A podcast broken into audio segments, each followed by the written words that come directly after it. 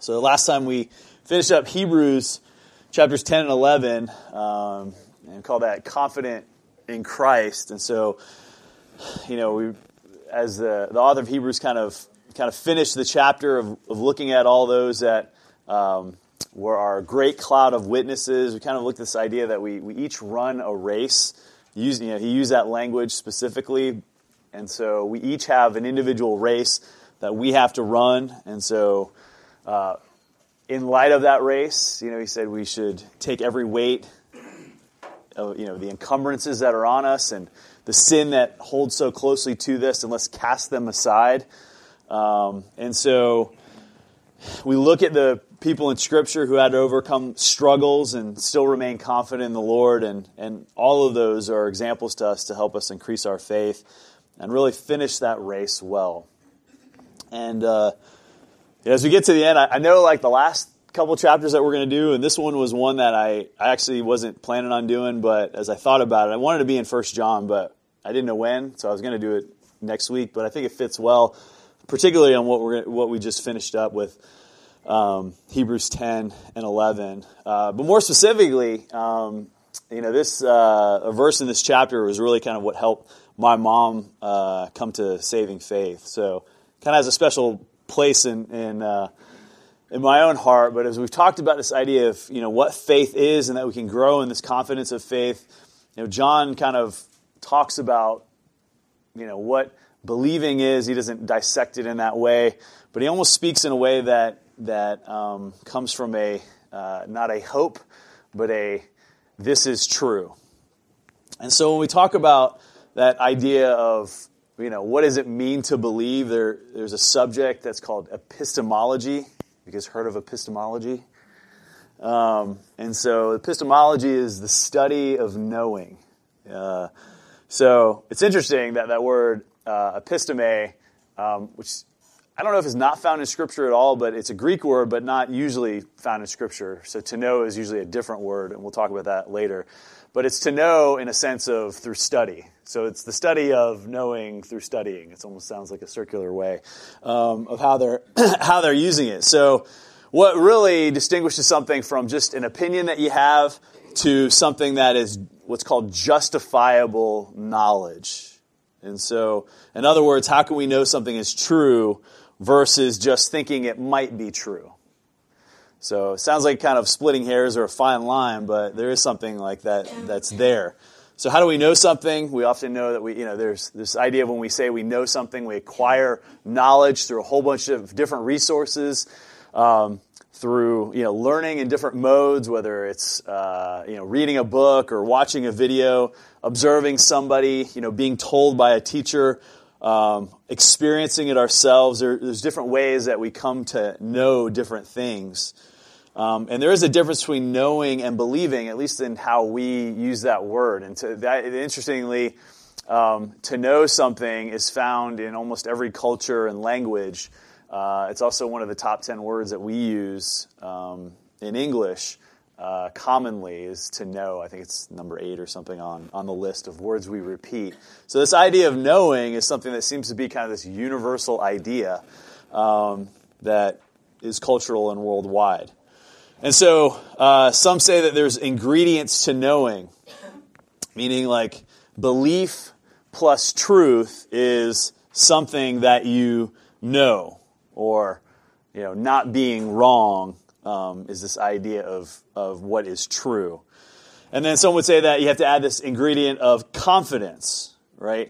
And so if you were, you know, um, if you use the example, often the example is used is understanding. It's probably good that we're in the room that we're in now. If I said, uh, or if I told you to even close your eyes, and I said, is it raining outside? What would your answer be? Okay. Now how, what's that? Somewhere. Somewhere. How do you know? I've never, I've never, uh, I don't know. I've never, I was never taught that. Is, uh, does rain have to be coming down at some point in the earth at some, at any given time? What's that? Is that like the water cycle? So anyway, all right. So we'll just say outside our door in the parking lot right here. Okay. So, um, You know, is it raining? You say, no. Now, how do you know it's not raining? What's that? Look out the window. We could look out the window. So how do you know right now? Can you see? Uh, I guess maybe like that, that window is a little cracked, but otherwise. What's that? You've got the weather app, yeah. Did anybody go outside yesterday morning? So my son had a had a scrimmage football game, and uh, so we went, and you look at the weather, and it says four percent chance of rain, and there's no, nothing on the radar, but as we're driving, it's like coming, you know, sprinkling. It's like wet. So the, you know, then the question is, is, well, is, is this technically rain? You know, the radar says it isn't, but I'm experiencing it differently, you know, so... So what is it? So um, so this idea, right? So you can say, I know it's not raining, right? And yes, you can look out the window, and that gives you some validity to it. But let's say you're in a windowless room that was soundproof, and, you know, you just woke up. Like, could you could you know? Like, so then it becomes to a, um, I think it's not raining, right? And so there's a degree of confidence uh, that you might have depending on your experience and your situation. So...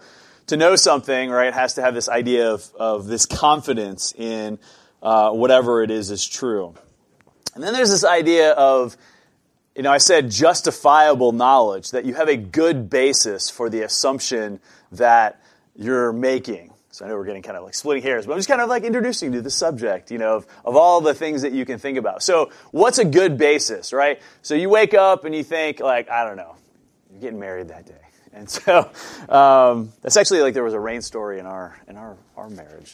Where's Sarah? Is she here?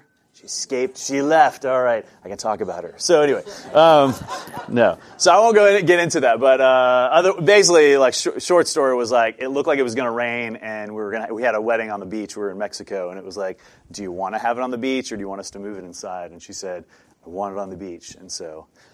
There was no rain. So anyway, so it was uh, that was that was wonderful. But she had to make a call, you know, on, on whether it is. But let's say there's a party or something, you know, some big event, and you know, you are a half glass empty type person, and you're like, ah, it's just gonna it's gonna rain. I know it, right? And so you don't necessarily have a good basis for why it's gonna rain, other than the fact that like because it's something good, you're just saying it's probably gonna rain. Now. If it's true and it does rain, what does that tell you? Does it tell you anything? Other than, yeah, like you guessed right. And so like I knew it wasn't going to rain, you know, type of thing. And so sometimes there's like a, because of your attitude or your uh, mentality, everyone's probably heard of the, the cliche, right? Uh, a stop clock is correct. How many times a day? Twice, Twice a day, right? Um, so that clock is still working. You know, every once in a while there's like, still, the time is still the same. Um, but right, a clock, oh, stop clock is right twice a day. So sometimes it happens to be true, but there is no justif- justifiable basis for it to be true, right? It just happened to be the clock was stopped on the time that you could verify with maybe another clock. And so you happen to be right, but there's no basis for it. And just, again, negative attitude, you just happen to be right.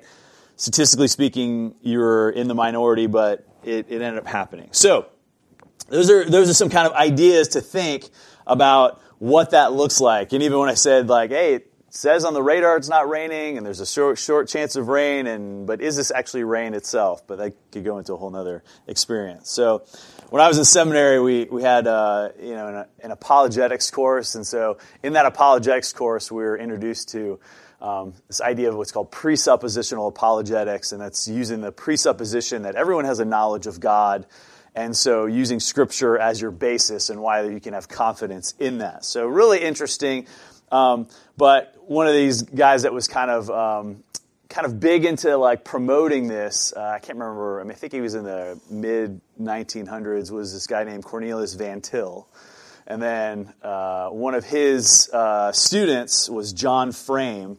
And we had to read a book called The Doctrine on the Knowledge of God. And it was like this thick book. And so, but, you know, for those that are nerdy into that type of thing, it's kind of like, well, how do you even know that you know? And so, and how does sin cloud your judgment and understanding what you know? And so you can get kind of off on some of those, um, not necessarily rabbit trails, but if you're interested in those things, there's some stuff that you can think about. I just hadn't ever thought about, you know, how do I know that I know?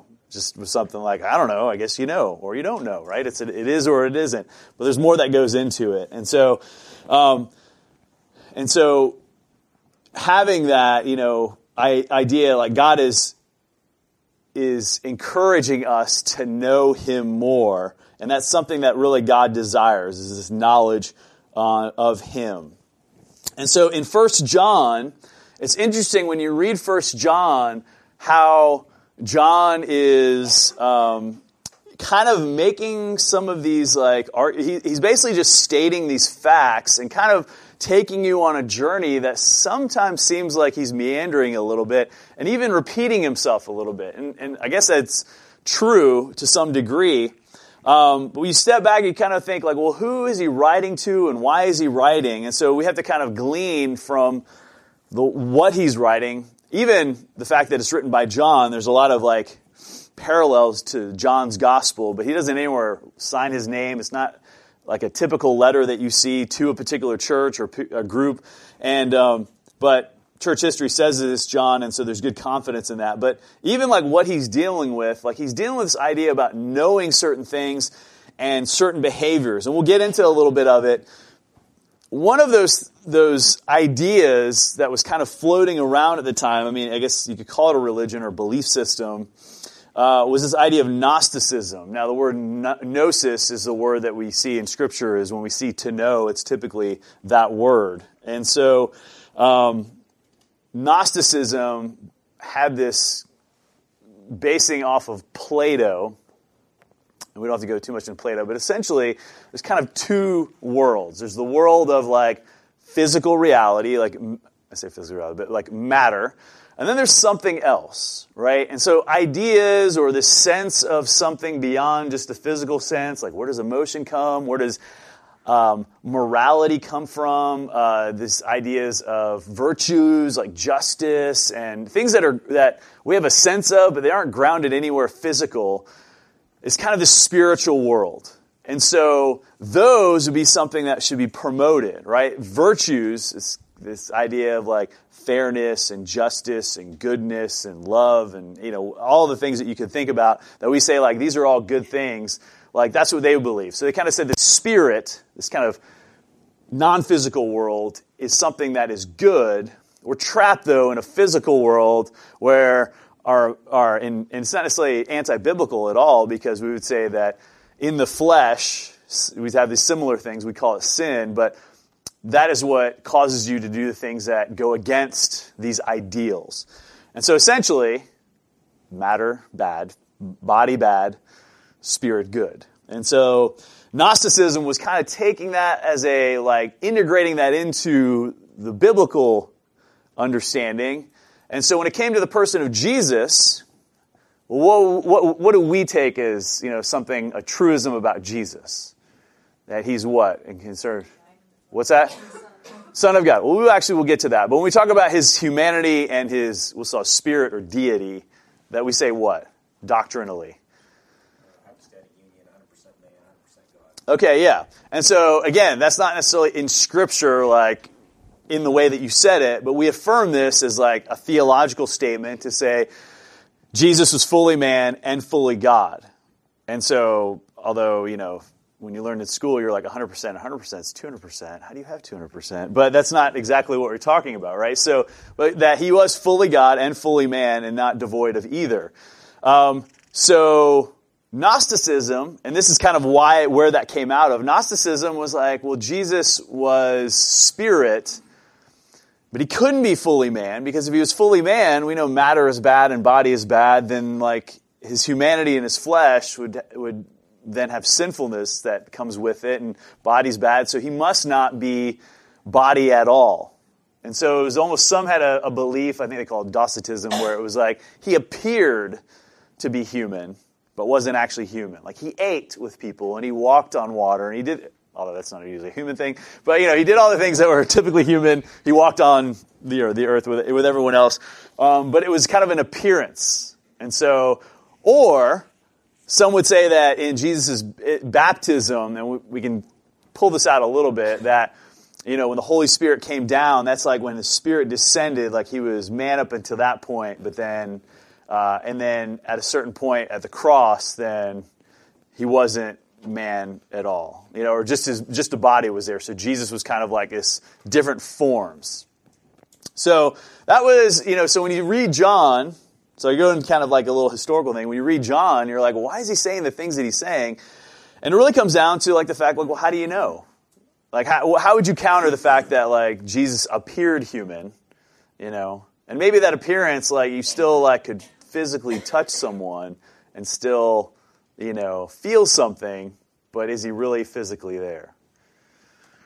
It's kind of like one of those mind-blowing things. Do you know, like, when you touch somebody, your atoms aren't actually touching, right? Anyway, it's chemistry, but that's kind of always the thing, is, like, you have a field that you're only really touching their field, and so, anyway, we don't need to go into that. So, so you talk about physics, you're like, hey, so what does that look like? You're splitting hairs here, but anyway, so... So we want to know, like, and have confidence in who Jesus is. And so that's kind of like where we where we get from. What's that? Except by punch you, you're going to feel it. You are, but you're not actually touching me. So, um, what's that? That could be, it might, it might be legally defensible. So, anyway, when I talk about, anyway, electricity, I get into that. But anyway, which seems weird, but... it is related. All right, that's off topic. So,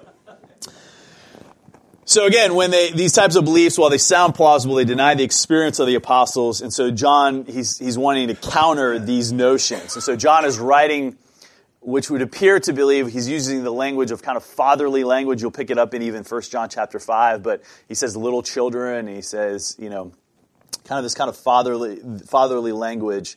Um, so we think that he's towards the end of his life. Uh, and there's other reasons for that as well. Um, but remember how even when we looked at our in-depth study of even kind of like um, elders and overseers, I looked at the Church of Ephesus, how even in Ephesus you saw kind of a, a change over time.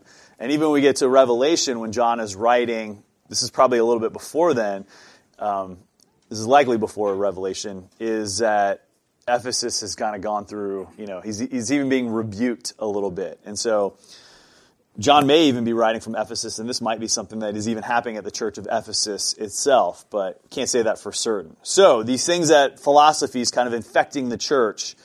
And so this idea of when he said, as overseers, you need to protect the flock, he's doing so through this letter. All right, there's a long background to it. Let's start. Chapter five, verse one.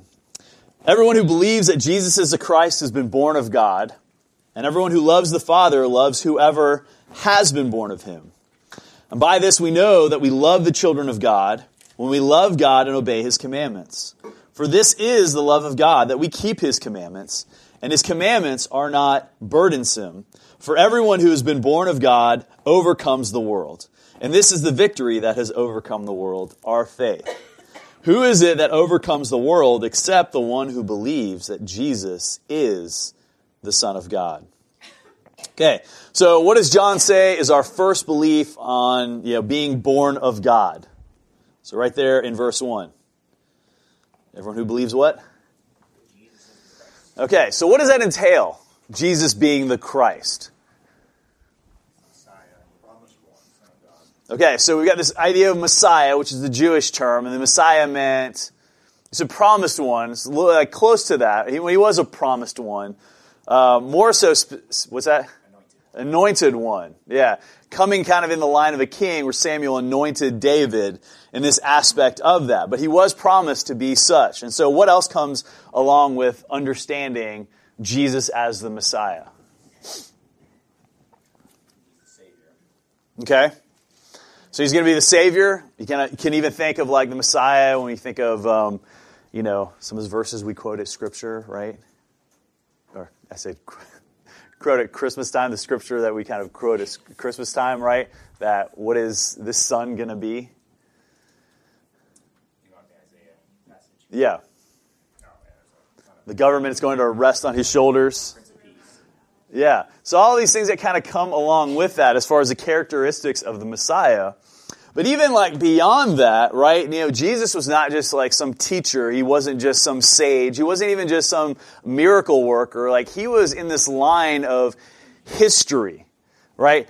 Rooted into the fabric of Jewish understanding that a Messiah repeatedly through Scripture, through the prophets, and even way back into, you know, even if you think of um, to Eve, right, saying that there is going to be somebody who is going to crush the head of the serpent, or through Abraham, right, saying that like through your line will be this worldwide blessing, um, that all of the nations of the world will be blessed.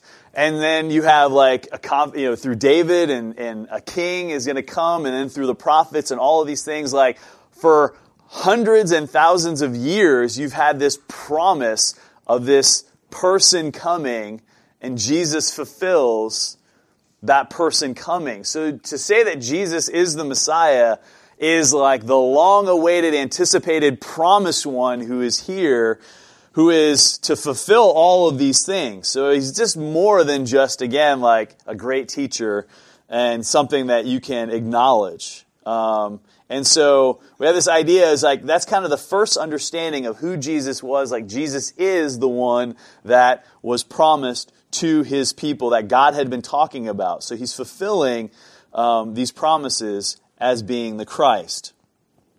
Now John said, uses the language that Those, um, if you believe that Jesus is the Christ, you have been born of God. Now, why do you think he uses that language, born of God?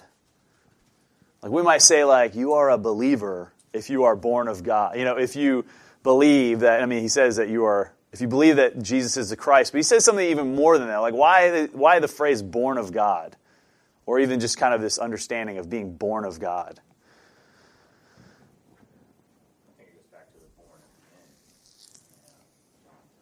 Okay, and so, and that was something what that Jesus, and we looked at that chapter, right? Jesus talked to Nicodemus and said, you must be born from above.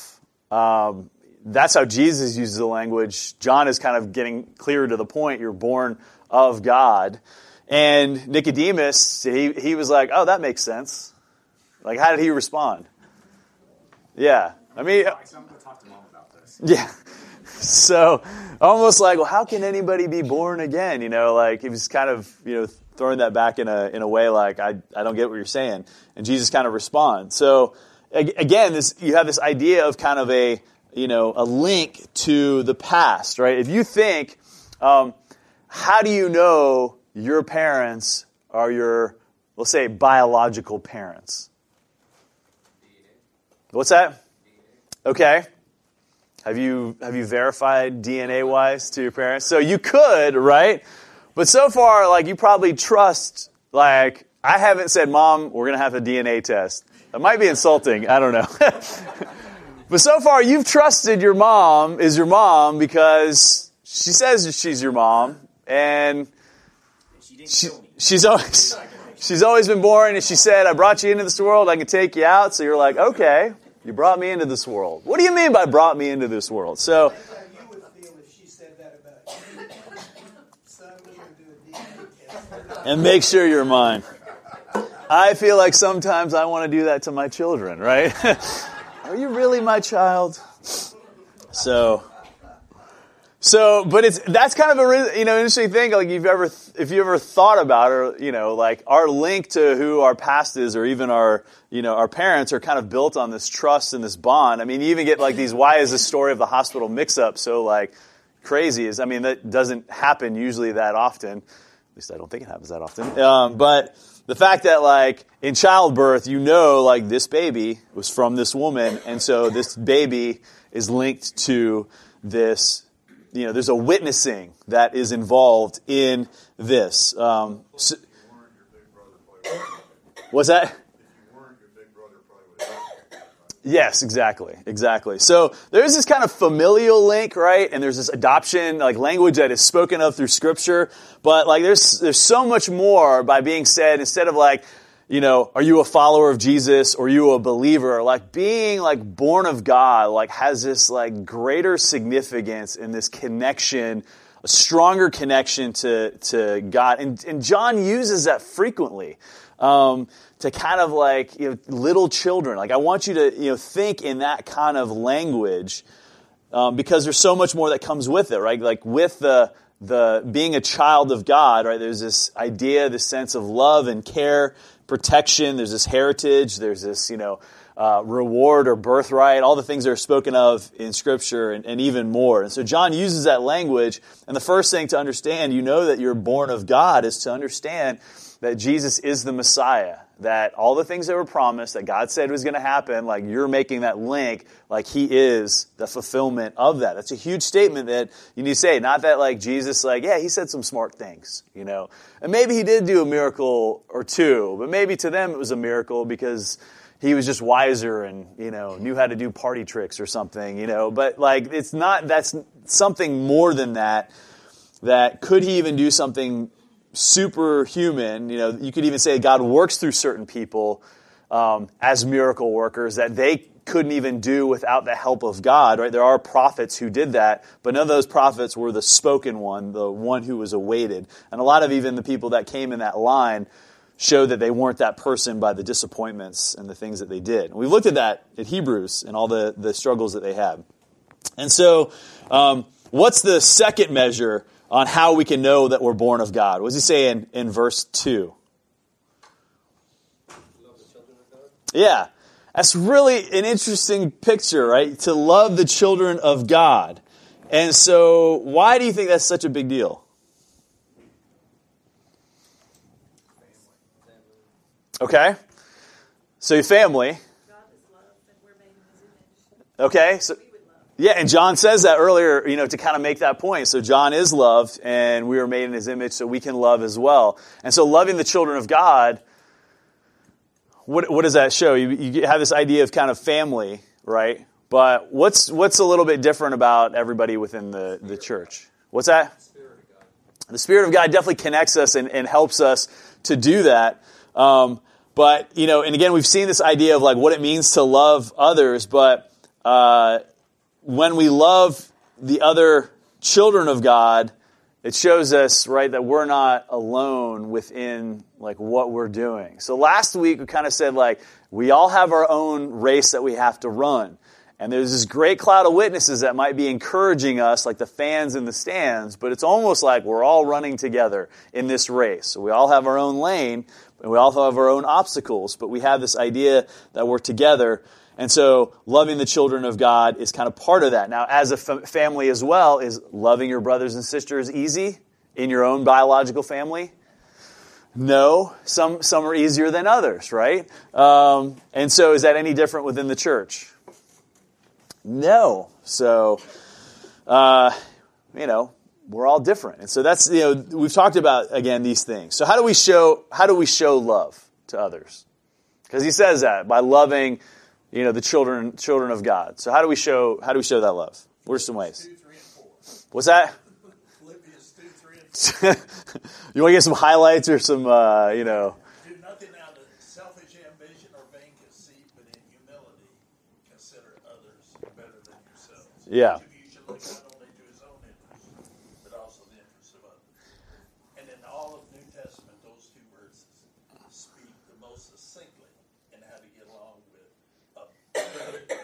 as well as a believer. Yeah. It starts with me thinking of you as more important than myself. Yeah. So this idea of humility is something something like that. And so this idea of humility, right, then leads us to then be able to do things and showing love, and we show love in different ways, like the one another's. And so so showing our loves in in uh, in action, right? And so that's a part of our faith as well, is not just believing, but how our beliefs affect what we do.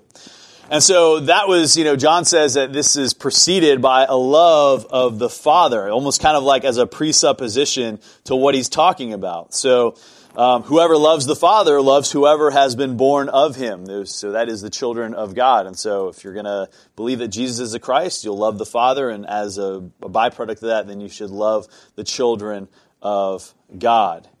And why why is that? Because we have a common ground in the love of the Father. That's almost like a where we can kind of like um, pull back and resolve any of our differences, um, which is hard, right? It's hard sometimes, especially when you think you're right and someone else thinks they're right. Um, I'm dealing with a situation right now with a family that, you know, uh, that we're seeing, like, we're not seeing eye to eye with.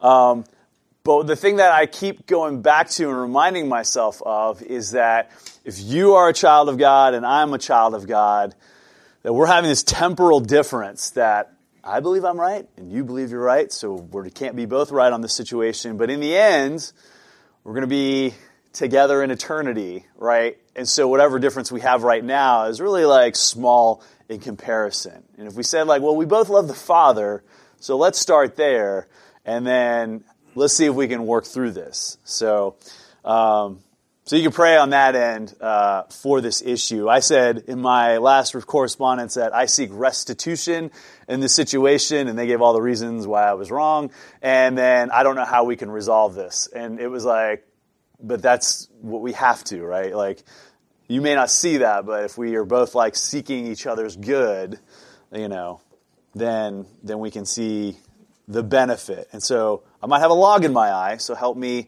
remove that. And if someone needs to come alongside, and it's it's my issue, so let's get somebody else involved in this situation. But that is so helpful, right? And John just kind of uses that language in what we are talking about. So then he says, our belief can then become knowledge, and by what measure? Right? Because he says, everyone believes Jesus is the Christ, but then verse two, by this we know that we love the children of God by doing what? Obeying his commandments. And again, if you read, like, earlier verses, and we'll get to some of these verses, you'll see, hear, hear some of these things, or see some of these things if you're reading along. Um, like, John has already kind of talked about some of these ideas, right, uh, about what it be obeying and, and being obedient. Um, so why is obeying his commandments part of that belief becoming knowledge? Well, once you obey, you, you begin to uh, reap the benefits of obedience, and then you recognize and experience those benefits. Ultimately, you know, going back to the beginning, you know, no one gets to the Father but by faith. And yeah. That requires faith, you know, to even believe in Jesus Christ, that we might know the Father. He says, I am in the Father, and he's in me, and if you know me, you have the Father also. So, um, I'll, I'll sing. But, yeah, yeah, no, no, I get, yeah. But, you know, ultimately, it, it, all of this requires faith, you know, loving others, you know, acting in obedience because we believe what God has said. Agreed, agreed, yeah. And so you've got this idea of faith, and that's kind of like, again, where we spent the last few weeks in Hebrews kind of talking about, like, what is faith? And really this faith is... is a growing confidence in the Lord, and how do we know, like, our belief spurs actions, but then those actions, like, what? How does Jesus say that you will know people? Like, you will know they are my disciples by what? There's a couple of verses that he's talked about. What's that?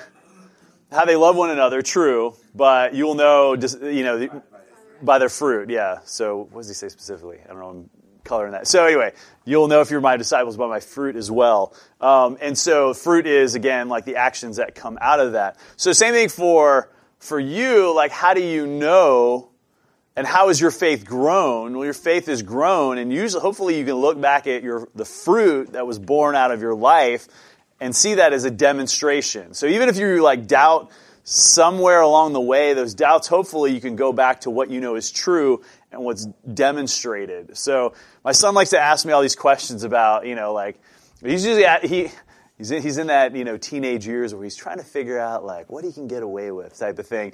And so he's always asking me, like, hey, can I watch this movie? And so he's always asking me that question. What do you think? Can I watch this movie? And I'm like, you know, because he's over thirteen, so can he watch this P G thirteen movie? And so it's like, well, some, even though there's someone's labeled it this way, it doesn't mean, like, the content is always, you know, always good about it. And one of the things, I don't know how we came up to, like, going about this, but some of it had to, had to do with language. And I said, for myself, there's certain movies that I won't watch because I'm bothered by it, and so I just won't even watch it. Even if it was, you know, whatever rating, it's like, I know the content, and I just won't watch it for myself. And I said, for language, I said, usually language, like, doesn't bother me. And he said, and he said, well, then why would it be the truth for him? And I said, there was a time in my life that my language, I use coarse language a lot, especially in college. And I believe I've shared this with you guys. And so after becoming a believer, it was something like I became convicted of it, and then I just stopped. And it was almost like the fact that like something about my life has changed was how I'm able to look back and see like that there's something like that the Lord has removed or at least given me a conviction on. And so if somehow in the flesh, right, um, this idea of language like comes out, right, or even comes to my mind, I repent of it. And so that's that's like something like you look back on things in your life and actions in your life, right, that demonstrate a measure of your faith and your belief in what you're looking at. So that's things that like the what the Jews would put as like these Ebenezer stones, right, to kind of remember this event are things that God puts in our lives. And so when we think about obeying his commands and the things that he tells us to do, those are ways that we can look back from our belief. Well, I believe this to be true, but it's really the rubber meets the road. And how do you act now when you're put in a situation where you have to forgive someone? You know, it's easy to say like, oh, it's easy to forgive. Well, when somebody says something wrong about you, you know, do you return return fire, or do you say like, how can we, you know, get beyond this, and how do we seek forgiveness? And so all those are difficult situations, right? But these are the ways that this obedience, right, then becomes knowledge in the faith that we say that we have. And so, you know, those are the ways that, again, we can can grow in that. And so John will later qualify that loving God equals loving his commandments. And so then he says that his commandments, he describes them as not burdensome. You know, we've got this idea of being heavy or a weight. And we looked at, uh, you know, when, when Jesus said, you know, my li- my yoke is easy and my burden is light. And we kind of studied that for a little bit and looked at what that, that looked like in, in a study in the past. But, you know, why do you, why do you think he says that his commandments are not burdensome? It's almost like, you know, obeying God shows that you know God and love God and you are a child of God. And, oh, by the way, those commandments aren't burdensome. They promise the Holy Spirit so that if we are a true child of God, then we have the help of the Holy Spirit to help us do all of these things. Okay. So we're not doing it in our own strength. Okay. So great. So you got you got one is like the heavy lifting, right? And the battling of the flesh can be done through the Spirit. Jesus demonstrated that, right? When his temptations, right? He was led out into the wilderness by the Spirit to be tempted, and how he how he kind of fought those temptations was through the Spirit's use of the Scripture. Yes. Well, non-compliance creates a lot of difficulties for you. It's like, a liar, it never stops. One lie begets the next lie. Then what did I tell you versus what did I tell someone? It compounds and it gets really difficult. If you just tell the truth all the time, you always tell what you said last time you talked because you told them the truth, whether, whether they like it or not, or you can't deny it. So a lot of times non-compliance with those will create a lot of problems in your life that will go away if you will just be in compliance. True. There is some expediency that, you know, telling the truth is just more helpful.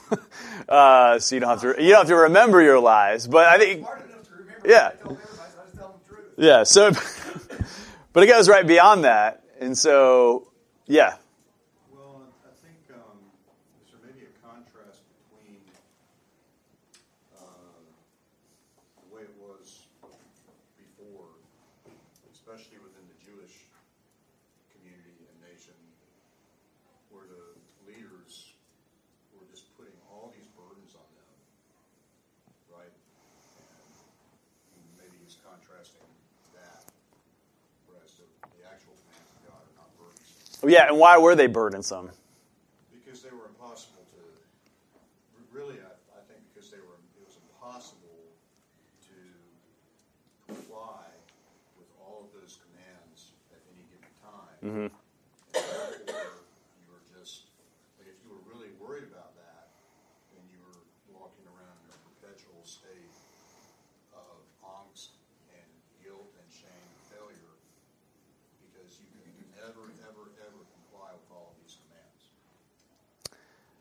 So if I contrasted, you know, our obedience, we should say that our obedience should not be um, under compulsion or with burden, but our obedience should be met with what? What should our attitude be? Okay, yeah. And so, all, yeah, all of those things, right? You, you want your you want your children to obey you, not like begrudgingly, like, fine, I'll do it because you ask me, right? But you, you'd hope, right, that they would do it with joy, right? I'm going to do it because, yes, Father, I think you are right, right? Um, I was going to contrast before the Lord saved me. I didn't have that desire. So if I'm trying to just do what He commands, that's a burden. Yeah. But once He saved me, it became a desire to please Him, even though I didn't do it perfectly. I didn't do it all the time, and there was the angst of missing or not doing it. However, there was still that desire to um, please Him and obey Him. Yeah. So. And it's not like, you know, we don't murder because I'm going to go to jail because of it, right?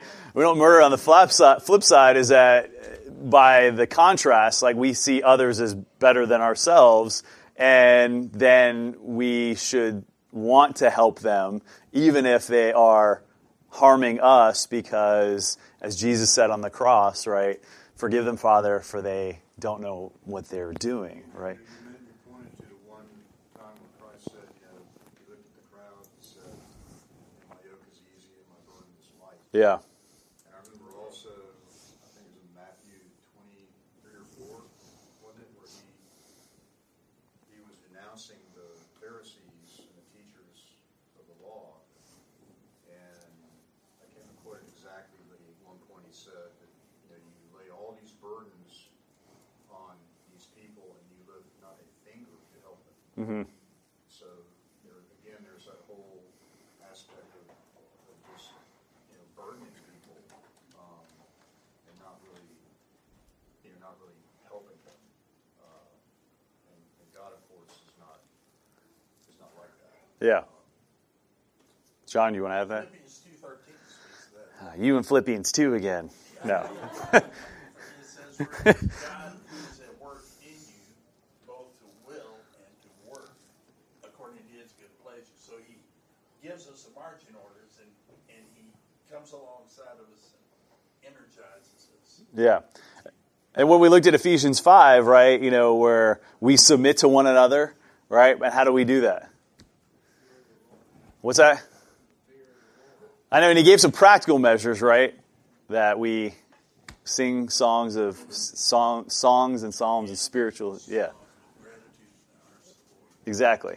So you've got this, you know, you've got kind of all, like, this picture, right? That that Jesus, you started, is seen in different ways through the New Testament writers, and then John is just echoing all of these command, you know, these things as well, and just saying that is like, this is how you know.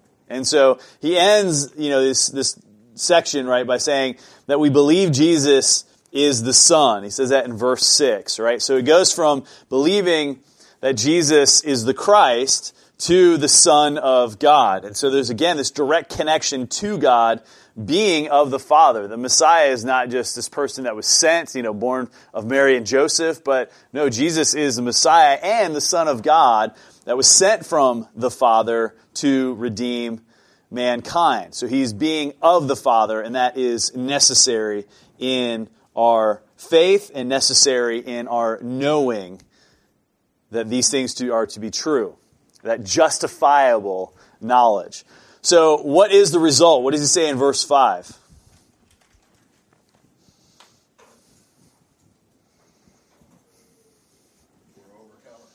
We're, we're overcomers. We have this, this word is victory. Uh, it's interesting, like, the, it's, it's translation is like, this victory that is victorious over the world. It uses the word Nike.